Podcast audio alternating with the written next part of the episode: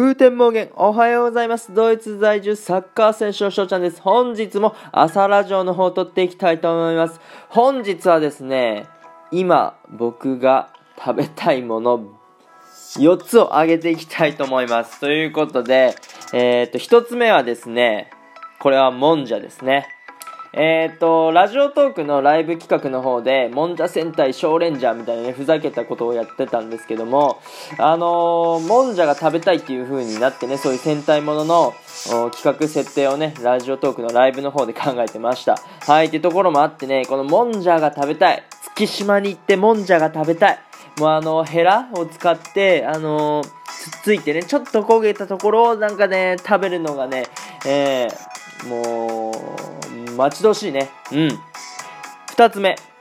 これもね、鉄板焼き系なんですけども、焼きそばですね。この焼きそばに関してはですね、僕の地元から、まあ、近い隣町にね、えっ、と、好きなお好み焼き屋さんがあって、そこで出てくる僕焼きそばが好きで、いや、食べたい。もう焼きそばが食べたい。もうね、本当に、えー今からね、今そう焼きそばまで答えましたけど、全部ね、こっちで基本的には食べれないもんばっかなんですよ。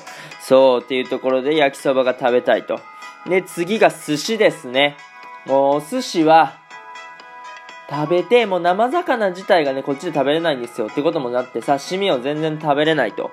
まあ、日本食レストラン行って高いお金を出せば食べれるけど、ということなんですけども、ちょっとね、貧乏サッカー選手からしたら手が出ないぐらいのね、えー値段でありますので、ちょっと食べれないんですよね。そう。で、あと地元の回転寿司屋さんに行きたい。もうお寿司に関してはね。うん。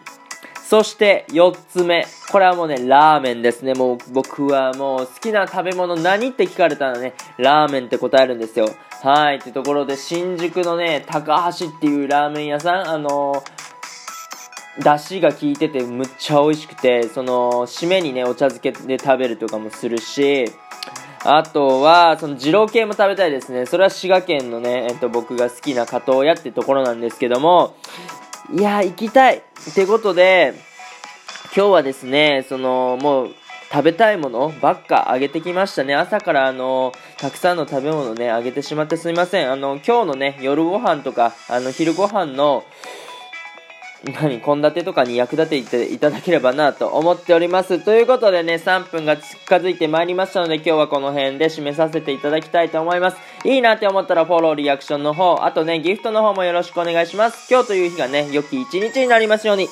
はい、ねしえねたくのビスさん、チュース